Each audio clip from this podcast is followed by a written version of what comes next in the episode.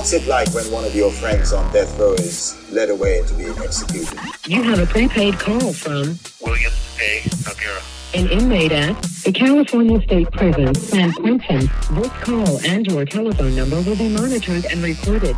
I had to be a different complete guy, which is the guy who walked the walkways of San Quentin Death Row and without a gang, without a, a group of people around me. It was just me. soon after you went into to be on death row and you didn't really understand the prison workout system so much but then he said we're going to do 75 sets of it to me that seems extreme so i'm wondering if there's a danger of overtraining wearing yourself out so that you're No, no, that's actually funny. That, and it's funny, I'll, tell you why.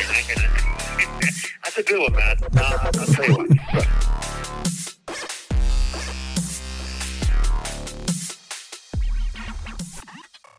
Welcome to death row diaries the only podcast hosted live from death row i am matt ralston and I'm William Noguera. And today we have the case of Harrison Graham, whose nickname is Marty. Haven't quite figured out that part, but there's a lot about this guy that's questionable. We'll get into that. Bill, first, you wanted to give an update about the missing girl. Exactly, yes. Uh, Kiely Rodni, who disappeared uh, a couple weeks ago um, after being at a kind of a camping party type of festival thing. Um, her her SUV has been found. Um, they believe that the body that they found in the car is hers. There is not 100% confirmation of that. Um, and a very sad moment. There's a person who's died. They found her in the lake inside of her car, and her car was upside down. Yesterday, uh, news media and news outlets uh, had a update on it, and it turns out that these cold case uh, investigators by the name of Adventurers with Purpose or Adventures with Purpose are the ones who discovered the car after going into the lake with sonar and special divers. They were able to locate the car. Now there is a bit of, you know, problems with this situation because um, some people in law enforcement had given the green light or the uh, the update that that lake had been searched, and it turns out that they didn't do a good job, and these cold case investigators who were not paid for their job, they're volunteers. They're known to have closed about 20 odd cases in cold cases in the past couple of years are the ones who came in, found the car, found the body, and then contacted law enforcement. And of course, you know, when you up one up somebody, sometimes there are attitudes. But I think the most important part, Matt, in all of this is that we've found the vehicle, and at least we are partially certain that uh, Kiely has been located. And you know, we'll know more about that later. But uh, look, this is a good time, I think, Matt, to let everybody know that just because someone says they've searched a certain area for a missing person, I believe that that person deserves our best. And if you have to search twice, maybe three times, do so, right? Yeah, so these guys show up. The police are telling them, the authorities, you know, police, other authorities are telling them to go away, get out of here, which I kind of get because you get some yahoos out there, but it's like these guys have all this equipment and they're assured that this area had been searched at this little body of water and they do it anyway. And in half an hour, they find her, you know, and now law enforcement wants to like try and implicate them perhaps or throw a little shade on them. I mean, they're from Oregon, but I unless there's any evidence that any of them had any connection to this 16 year old girl, which seems pretty dubious, then seems like they're just getting kind of thrown under the bus for doing a good thing. I, I agree 100%. I, I really have a problem with that. And, um, yeah, they should be praised as doing what citizens should do in this situation, and now they're being thrown kind of under the bus. Let me call back. Yeah, and authorities quoted this number as part of their kind of trying to tell these guys how their search is unnecessary. They said, you know, we've already spent 20,000 man hours looking for her. I did some quick math, and that would be 830 people working 24 hours a day. And this was just last week. So is that possible? Yeah, it's. And, and, and that's part of the problem that we have sometimes. You have people, bureaucrats in law enforcement, who say, hey, we want you to do this. And look, sometimes people don't do what they're told to do. And they figure, look, you know, you know, we'll, we'll figure it out or whatever. And these, these mistakes happen. And we, this happens a lot in cold cases. This happens a lot in murder investigations where you, where you're relying on someone to do something.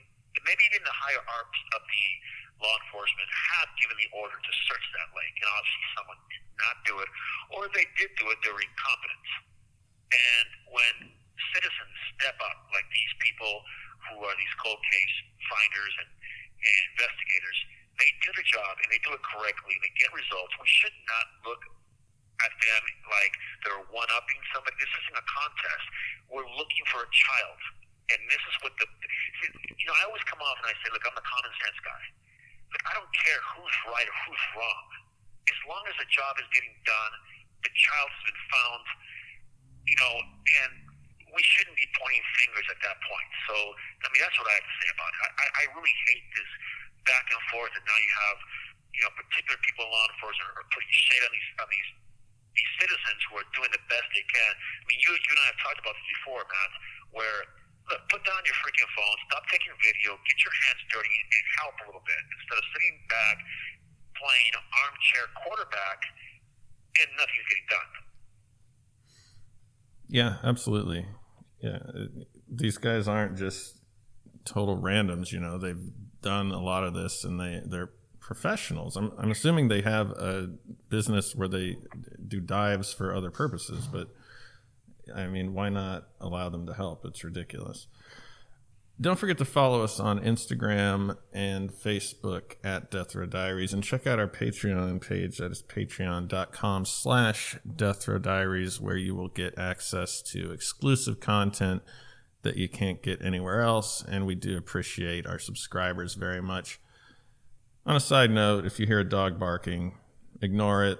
I'm getting new windows installed in my home, and the, the current windows are very porous and cheap, and hence you might hear a, a dog every now and then.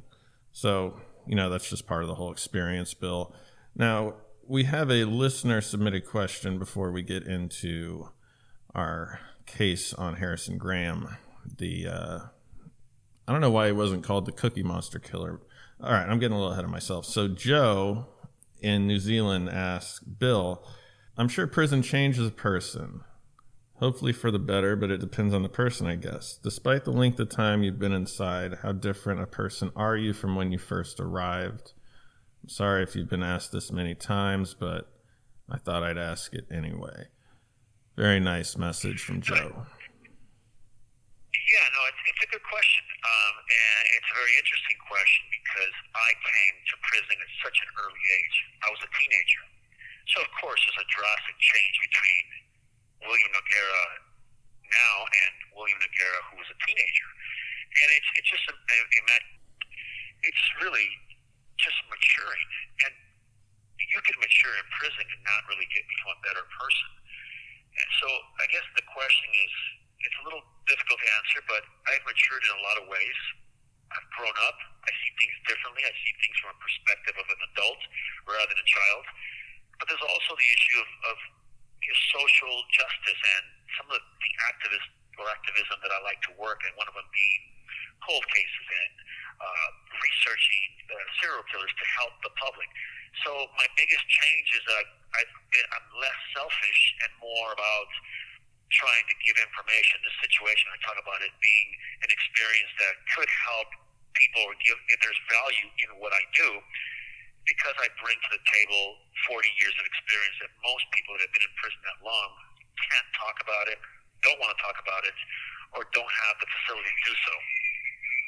Yeah. So the short the short end of that question is I've changed because my perspective has changed, and that perspective now is very much infused and very much towards helping general society understand this experience because one in four people in the world in the United States know someone in prison.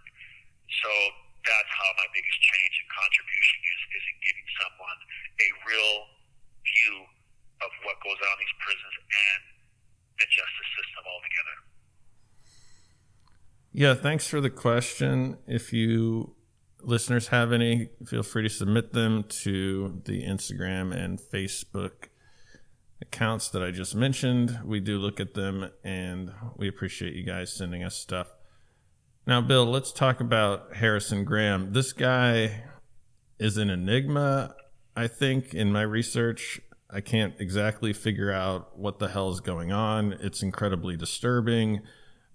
Uh, a lot of times when you hear enigma, you think of someone who's kind of dynamic, but this isn't that. There's just like so many variables for this guy and why he ended up doing what he was doing he's a weird guy. Let's get into this. What's going on? Yeah, that's a good question. This guy right here is, I guess, enigma wrapped in a paradox. Is probably a good way of looking at this guy. You know, he's his name is Harrison Frank Marty Graham. That's his nickname, Marty. I don't know how he got Marty. Um, he's known as the corpse collector, and this guy's born September 9th, 1959. He's an African American. He's black. Um, his killing spree is basically one year, but it's not what he did that baffles people so much because we've seen cases like this before. It's his, I guess, his complete metamorphosis in a very short period of time. He's not like most serial killers we've talked about, and we had experts who say, well, it's their childhood, and that's why they are who they are. And I always argue that they were wired a certain way, and they respond to triggers or different situations differently. Usually by killing people rather than becoming athletes or becoming alcoholics or whatever. It's all about how you're wired. This guy gives no indication of that. There are suggestions that he was, you know, mentally or intellectually challenged. That's a politically correct word for saying freaking retarded. But that doesn't seem to be true. It seems to be more that his family puts that out to maybe soften the blow of who he was. I mean, do you get that from him too, uh, Matt?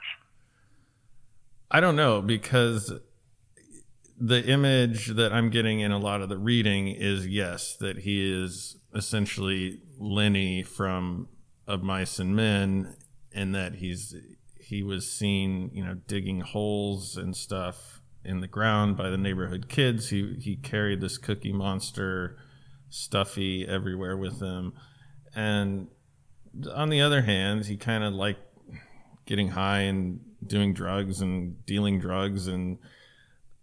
I think he was, you know, smart enough to do handyman work and be very social and sociable. So I really don't know. I don't know what's true and you know what what's not. Like how much of it is part of the defense. I'm sure he's not a genius, but he's somewhere between retarded and just towny dirtbag. But I don't know where that line is. Yeah, I mean he's he's the eldest of five kids, and um, he shows very on very early on signs of intellectual disability. But he attends high school he does drop out after the 10th grade because of he's just failing every class.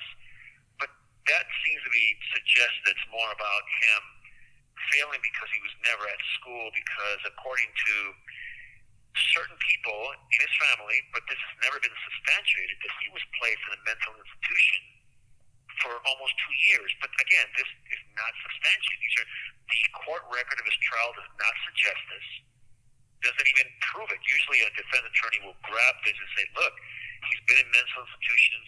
Here are the records from the psychiatric evaluations. We have nothing like this." I think you're right. He was he was slow, but there is no signs of anything that would suggest that this guy could be violent. There are no torturing animals. There's no lighting fires. This guy isn't running around the neighborhood peeping like a peeping tom. He's not grabbing women. He's not assaulting women. There is there is nothing in his record that suggests that he could be violent. Quite the opposite. His neighbors say he's a very affable guy, hardworking. Leaves his home in 1979 to become a construction worker, where he is praised for his work, his dedication. He is he pays his rent on time. He is responsible. His friends, his friends, his neighbors think highly of him. There are no signs of anything. And it almost takes eight years after leaving his home in 1986, 1987 that things change. Now, we've we've heard about schizophrenic people that at the age of 31 suddenly they start hearing voices. Suddenly all these things happen. His behavior suggests that his mental problems have to do maybe with a late onset type of schizophrenic episode where he is maybe directed by somebody to do something or a voice, an instinct, nothing else explains it. No, and this is the age where schizophrenia will start to rear its head and someone will start to show symptoms frequently. I'm also seeing that apparently he was groomed and I guess raped as a teenager by a pimp because I guess he was involving himself in drug dealing activities. I don't know if that's true or if that could explain like maybe a, a repressed memory, a sudden snap. Um, yeah, those are all suggestions that are given, but during his trial, where he basically pled guilty to everything, there is no nothing substantiates these rumors. And so we can't just go by rumors because, as we know, sometimes family members, friends, they're trying to make excuses or soften the blow of someone's actions by saying, well, look, you know, he was a great guy. He had these problems, and he was raped as a child, or he did this as a child, and this explains why he lashed out. I tend not to believe that. This guy was wired from the beginning that he was quiet, sociable. Uh, I believe that it was just a hidden trigger that hadn't been touched yet, and when it did get flipped on, because he's wired this way, he explodes into this uh, chasm of violence, which I believe, which I believe, by the way, Matt, that happened because of drug use. See, drug use can be that open door, that door that opens a passage into someone's uh, road to violence or to certain actions that you normally wouldn't see. With this guy, he went in disability. Um, he was receiving benefits from the government because he couldn't work any longer. And he basically went into an apartment building where there wasn't really a lot of normal action, a lot of pimps, a lot of prostitution, a lot of drug use. And it suggests that he was taking Ritalin. And he was dealing the Ritalin to different people as well as using other drugs. This seems to suggest that this is that threshold that got him maybe to the next level. He stopped taking his Ritalin. He stopped taking these drugs that he's supposed to for whatever mental issue he had because it's not clear. And suddenly he finds himself hearing voices and being propelled to do these things that he that he's really naturally born to do. Let me call back. All right. I mean, personally, I see a red flag in the fact that he's being commended so highly for doing these grunt work jobs and these these labor ready jobs. You know, because look, if you're doing a job, it's my opinion, even if it sucks, if you're demolishing a brick wall in the hot sun for eight dollars an hour, try and do a good job. It's just it's the right thing to do. It's better for your self worth. But if you're that's very different from being excited about it, you know, because I, I, knew a guy like that when I was working on the lumber yard. Like he would show up and his hair was styled really nicely. And I think he had spent at least like two weeks' salary on some new boots that he used at the job. And I was convinced he was a serial killer. I swear to God. Serial killers everywhere. We're to have to run, have a new podcast called Sees Serial Killers and Everybody. So this guy oh, No. settles into a debaucherous, poverty-stricken urban decay, just a grimy, welfare, cracky existence in this extremely shitty apartment. Yeah. Well, he doesn't help either because he seems to match this thing. But again, he's still a very nice guy. But suddenly in 1987, things go really weird. And the thing is, no one knew this guy was doing this. So while he was being a nice guy and helping people and doing all this stuff, he was had he was a serial killer, and no one even suggested that women were missing from around the neighborhood. No one was looking at him. This suddenly happened because of one issue, Matt, and that issue is that his neighbors began to smell extremely foul odor coming from his apartments, and that's what started this whole uh, discovery of who this guy really was. Yeah, so from what I understand, and this is off Cecil B. DeMille in in Philly. So his apartment building was uh, one of those you could you could call it a tenement, but wh- what do you call the um like that area, uh, Philly, Baltimore, uh, uh, townhouses, pretty much. And so his the back of his flat faced a parking lot, and I guess the whole area was in such disrepair and everything that the residents there would just build a wall, kind of a uh, makeshift wall between the parking lot and their homes. So I think essentially one of his rooms was a converted parking lot, just to give you an idea of what we're working with here. And that's where they found uh, the bodies once they once they broke in, right? Well, yeah, it, but the whole how this thing builds up to that, it's just incredible because you know there- there's a time period. The, the neighbors are complaining about the foul smell, so his landlord comes to him and tells him, "Hey, listen, uh, freaking Marty, uh, the smell. What is it? I mean, it's it's horrible." And he basically ignores, it, you know, doesn't say anything, goes to his apartment, closes the door, and this goes on for a, you a period of time until finally the landlord comes back and says, "Look, this is your eviction notice. You got to come out of here." And they're banging on his door, trying to get in. And how does he respond? This guy brings boards in and boards up his front door so no one can get through it. So the landlord's upset. So the landlord is now at a point where he needs to get this guy out of the house. He knows something's going on, so he calls the police departments. Marty knows they've done this, so he basically does a exit stage left out the back fire escape from this apartment complex. And what does he grab? This is the this is what I guess you, you see this thing, you say, okay, you can tell this guy's got serious issues. He grabs a few things, but the most important things he grabs is this freaking doll. It's a Cookie Monster doll. And you're right. Why don't they call him the Cookie Monster killer? I don't know. They rather they call him the corpse collector, and we'll get into that in a minute. But he grabs the Cookie Monster, Batman's his way out of the back escape, fire escape, and disappears into the night. Police get there. They're knocking on the door. They don't know he's gone. So at some point, they draw weapons and they bust down the door. What they find when they open, they find a room that looks more like a dump. There's half a foot to a foot of garbage across the entire floor of the apartment.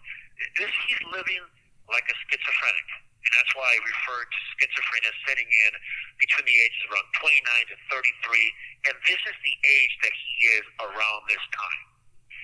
So he immediately, the police walk into things, guns drawn, and what do they find?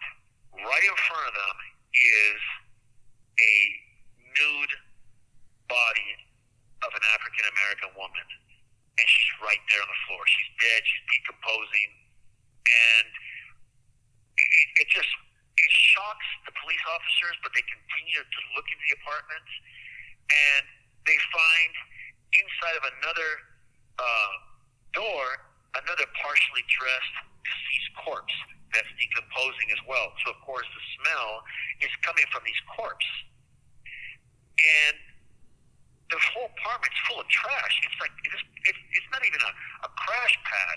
It's a drug den, is what it is. And these people obviously were using drugs, or at least he was, while he dr- brought these women in. So they go into a closet and they find another corpse. It's it's in the closet. It's decomposing, and it just goes on from there, Matt. They find a rolled blanket and it has more skeletonized remains. And now they've called in a uh, search team. They've brought in the uh, forensic teams. They've brought in all these people you see in movies like S, uh, CSI and stuff, and they begin to search the entire complex, the roof, the basement, and of course, look, he's got to stay in role here. They find a duffel bag, a green duffel bag, and inside of it they find the hand, feet, legs, and another uh, murder, murder victim in this. They go into the basement. They find a skull, rib cage, pelvic bones of another victim. Most of the remains are so badly decomposed, they really don't know how the person was killed. But the ones they found first, they could tell that they were strangled to death. So you have, all in all, seven corpses in this guy's apartment, in his basement, and his, on his roof. Is that sick or what? Yeah. So I think I have a somewhat insightful observation here. Now, you said he's living like a schizophrenic, which is true. But he's also living like a crackhead. Now, if you smoke enough crack, you will start displaying schizophrenic symptoms. On the other hand, plenty of schizophrenic people also decide to smoke crack, uh, maybe because uh, it's a form of self medication. And then uh, those are the people that you see out on the street here in Los Angeles uh, pretty much anytime you go somewhere. My thought was perhaps he's too disorganized to really be a serial killer because the way I'm reading this, if he would have just packed up all these body parts, you know, he's a big, strong guy, thrown him into a couple suitcases, I feel like maybe he could have got away with this. Well, I think that's part of his the schizophrenia. I, I think he kept the bodies there, well, for his own reasons. We, no one really knows. Every serial killer is different. I have studied. I've been around, you know, dozens of serial killers.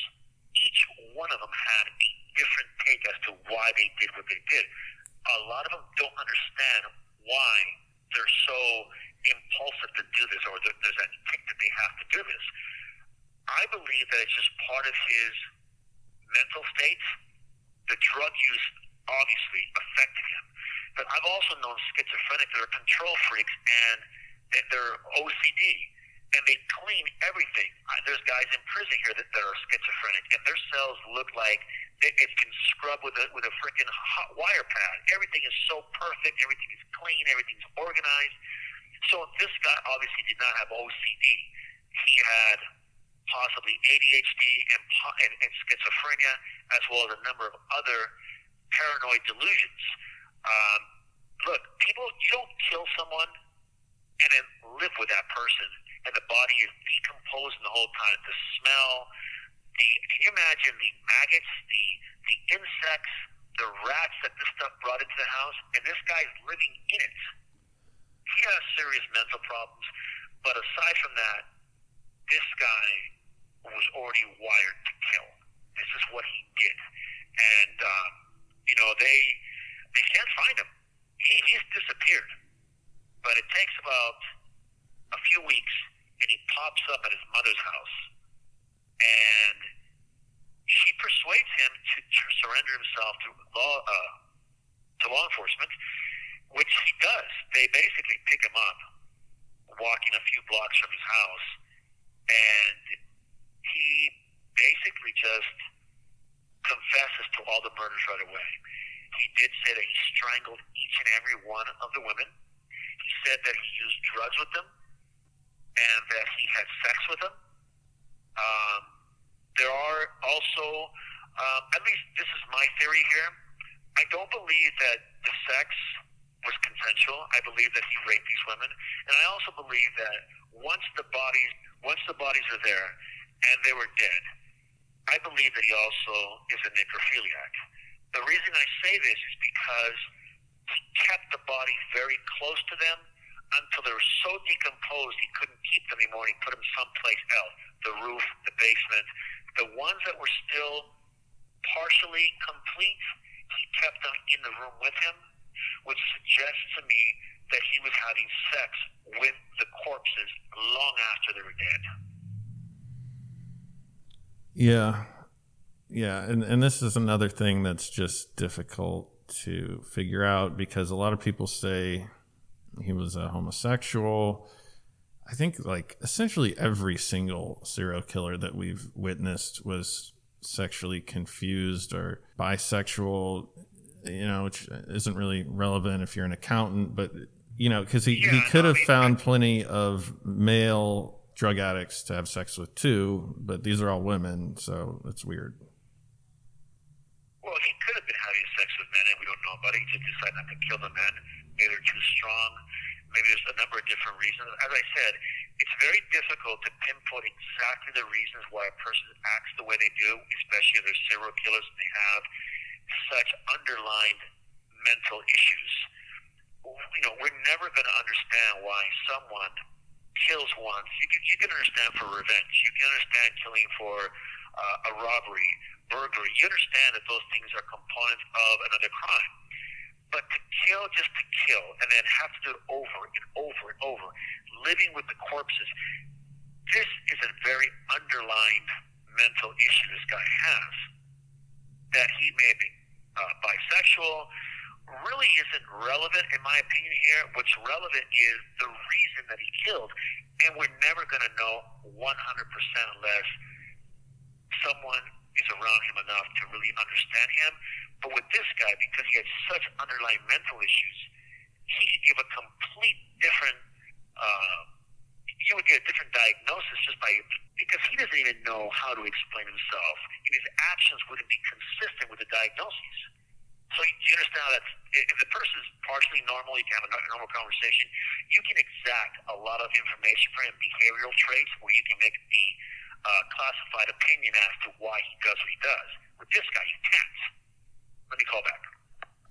Hey, man. Yeah, so regarding that, they're going to put forth this theory of multiple personality disorder, now called dissociative identity disorder. And this is very controversial. Uh, a lot of people say it doesn't exist. Uh, a lot of people that claim to have it are con artists.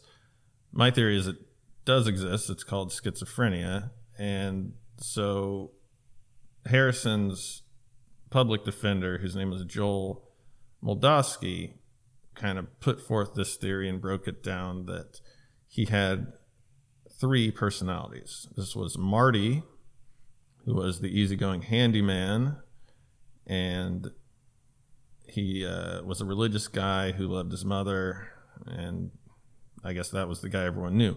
Then there was Junior, who had the more childlike personality, and he was the one who was, uh, you know, took comfort in the Cookie Monster thing. And then finally, Frank, and Frank is the one we don't like. That's the murderous necrophiliac. So, what do you think of this theory, Bill? Well, I'll break it down in really basically one compound word: bullshit. I'll tell you why.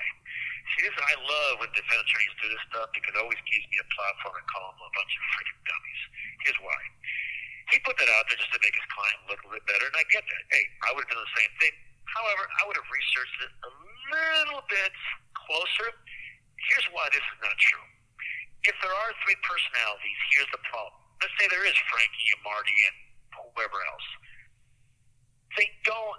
That doesn't exist because it's one guy who has a very uh, aggressive personality, and he has moments because of drugs or whatever. It's not a multiple personality because he still lived in the same place. If there was a Marty and a Frank and someone else, the one person or the one personality would be offended by living within trash and all this stuff.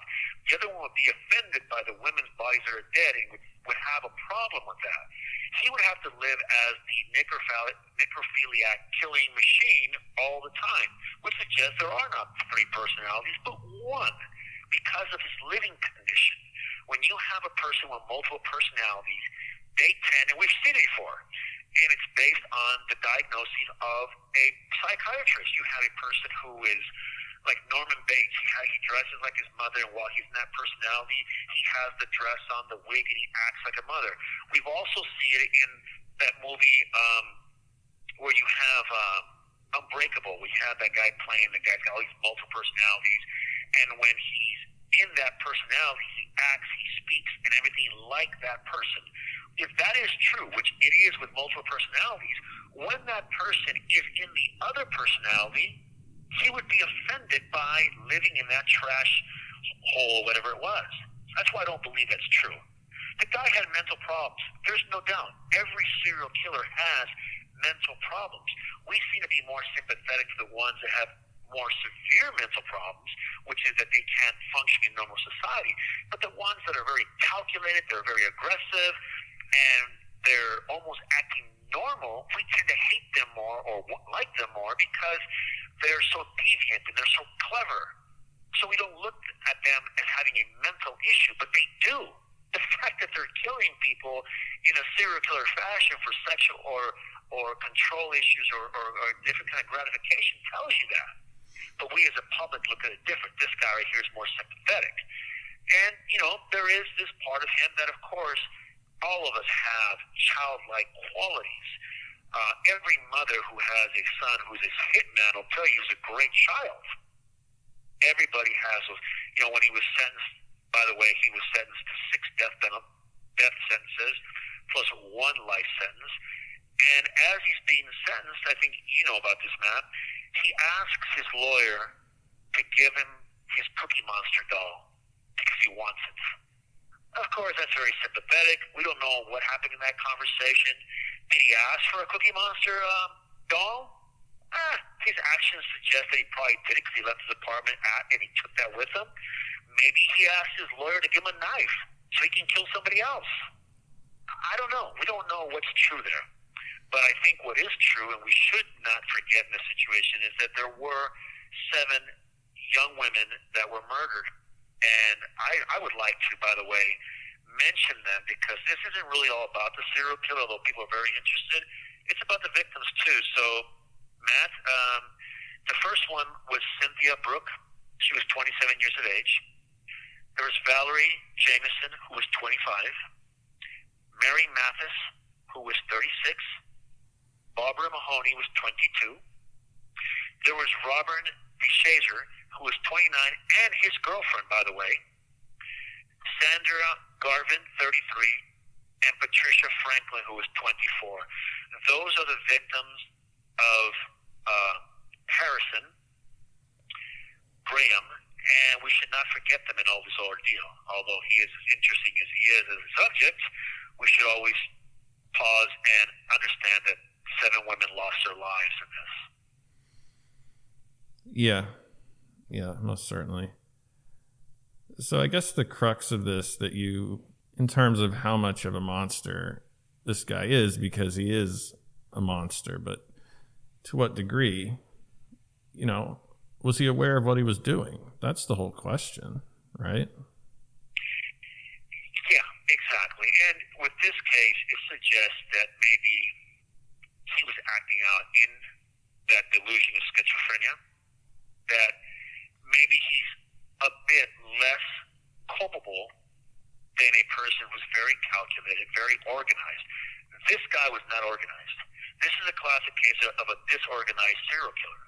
Yes, he killed multiple women, but he didn't go out hunting. He didn't do the stalking, the the process of studying the mark. This is a more a crime of opportunity. He's a disorganized guy, um, so we tend to be a little more uh, sympathetic to at least that maybe he didn't know. We, we really don't know exactly, but I would, if, if you ask me for my opinion, I would say that he acted out in that delusional state, And in that schizophrenic delusional state, he did so and he stayed in that state. He was suffering from severe schizophrenia, and that's why you see the house the way it was. Uh, the bodies are still living there. And he was, look, there's no way this guy can be cured of this. There's no way this guy can be let out again. If Because he, by the way, his sentence was commuted to just life in prison. But this is the kind of guy that if you let him out, it would only take a certain amount of time for him to continue to do what he does because he's wired that way. So yeah, that's my my take on who he is. Is he less culpable? Maybe. Seven murders, that's a lot. Uh, whether we want to sympathize a little bit because of his mental state or not, at this point doesn't matter. Seven lives are taken. He can never be let out. And some would argue that maybe he should be put down because of the type of raving lunatic that he is. Yeah, based on what you're saying, it reminds me of a story of a guy named Tim McLean who was a oil field worker who was taking a Greyhound bus through Canada, and a guy in front of everyone, uh, all the other passengers on the bus, took out a hunting knife and um, sawed his head off, unfortunately. And the guy that did that is named Vince Li, and Canada let him out of prison unsupervised, uh, you know, because he was found mentally ill. And I think he's going to do something again. And uh, that's why I don't think these kind of guys should be let out, whether you know they were aware of what they were doing or not. It's immaterial to me. I, I don't want them in the society that I'm living in. Uh, you're right. There, I don't think there's any parole board in the world that's going to let a guy out like this that has these type of murders where there really is no reason for him doing it. Parole boards, people in law enforcement, people in a, in a position of authority corrections understand that if a guy, a teenager, whatever, kills somebody, it's for revenge, it's a gang situation. There's a, a, a logical reason, although murder is illogical, but you can understand why he did it. When you have these type of serial killers that kill because it's what they do rather than a reason. It's just, well, she was wearing a pair of high heels. It reminded me of this, that, and it made my brain do X, Y, and Z, and I killed for that reason. That's not really a logical reason, and I don't think they'll let any of these guys out for that reason. Now, if someone, a parole board does, shame on you, because uh, it's obvious that these type of killers are going to kill again, and they don't stop it's hard when I'm trying to decipher all the stuff that's written about Graham, which is from the late 80s mostly.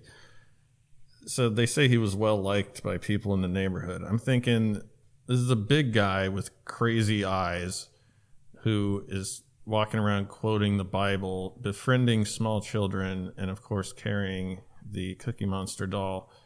Uh, seems real creepy to me. I don't know. Am I missing something? So is that just how they were characterizing him, or I know this was tail end of crack epidemic, uh, ghetto Philadelphia, but still, I, that guy doesn't seem like uh, the type of guy you'd want around the neighborhood to me. You're absolutely right, and, and it's actually kind of a, a joke in prison, at least on convict yards that, and people see somebody and said, yeah, if I saw that in my guy in my neighborhood, I'd snatch his ass up. And that's what guys in prison saying. What they mean is that, like you mentioned, he's a creepy guy. You can see something's wrong with him. And sooner or later, a child is going to be abducted, a woman's going to be taken somewhere and killed, raped, or whatever. So the guys in prison who are convicts who see these kind of guys, they always make the comment, "Yeah, I just snatched that guy up." And what it means is they snatch him up, take him somewhere, and kill him because before he kills somebody else. So he was pretty obvious. Um, there's something definitely wrong with this guy, and I think that's the reason that I mentioned a, a sympathetic uh, viewpoint of him because he's so uh, so damaged, and, and he's not this calculated guy. Seven murders a lot, but he's not like say Dahmer or BTK or, or, or, or these guys that you see do this and they, they're planning it. They're very organized in how they kill. This guy's not that way, and because of mental illness, people tend to tend to look at him a little bit more sympathetic. Uh, but yeah, this guy, you see him in the neighborhood, you got to get him out of that neighborhood because sooner or later, something's going to happen where there's going to be missing kids or missing young women or something. And I know that's almost stereotypical, but look, what's the alternative? Is that we bust on his door a year later and we find seven bodies in his living room, right? Yeah. And a lot was made of the fact that he lived, depending on the reports, a mile or three miles away from one of those guys you mentioned, a Dahmer type guy, which is Gary Heidnik, and he's one of the worst of the worst, really scary serial killer, dismemberment type of guy. And uh, you know his his story is is a lot. Maybe we'll check into that sometime, but there's no real connection, so I I don't totally see the point of making it, but they're insinuating some connection in a lot of these stories. To me, it just goes to show that there's a decent amount of these guys out there. Yes, I don't think there's really anything there. It's a coincidence that two guys were doing kind of the same thing in the same city, but that's about it, right? Yeah, no, the, the other serial killer I don't think has anything to do with this guy. They're totally, totally two different animals, and when they have two different animals like that, one was completely disorganized, the other one's very organized. They wouldn't mesh well. They end up killing each other. So there's nothing there. But I mean, what do you think? Cookie Monster or the Corpse Collector? Which which one's? I, I think Corpse Collector sounds more intriguing, but the Cookie Monster, yeah, that's kind of an interesting one too, right? If you're just looking for headlines, which I think was the point, I would go with the Cookie Monster Killer because the Corpse Collector, it almost seems kind of bygone and Victorian to me for some reason. Yeah, well, uh, we'll, we'll disagree on that. I like Corpse Collector in terms of a name. That's, I mean, that's pretty serious. I mean, Corpse Collector, and he finds seven bodies in his in his apartment. Kind of lives up to it, but yeah, that's the story of this guy here. Um, he's not what you call the most interesting guy in the world. Uh, something to talk about. Um, definitely a case of seven murders, so it is a serial killer. But um, yeah, if you guys have any questions about this guy or any other people, please ask us. And if we're a little slow on answering the questions, you know, you can blame Matt. Um, you know, he is uh, the producer of the show and he does a lot of the work. Well, he does all the work when it comes to putting stuff together. I just do the research and I'm the other voice on this side of the channel. But uh, we will get to them and we, we are inundating a lot of questions. So we'll definitely get to them. What about the crack house killer? Kind of a race baiting Fox News, you know, scare the hell out of the white people type thing. Yeah, you're not gonna let this one go, are you? All right. Yeah, the crackhead killer. That's a good one. Yeah, we'll have to look into that one. We'll be back next time with another profile. Until then, I've been Matt Ralston. And I'm William Nagara. Stay safe. Be aware of your surroundings. Your life could depend on it.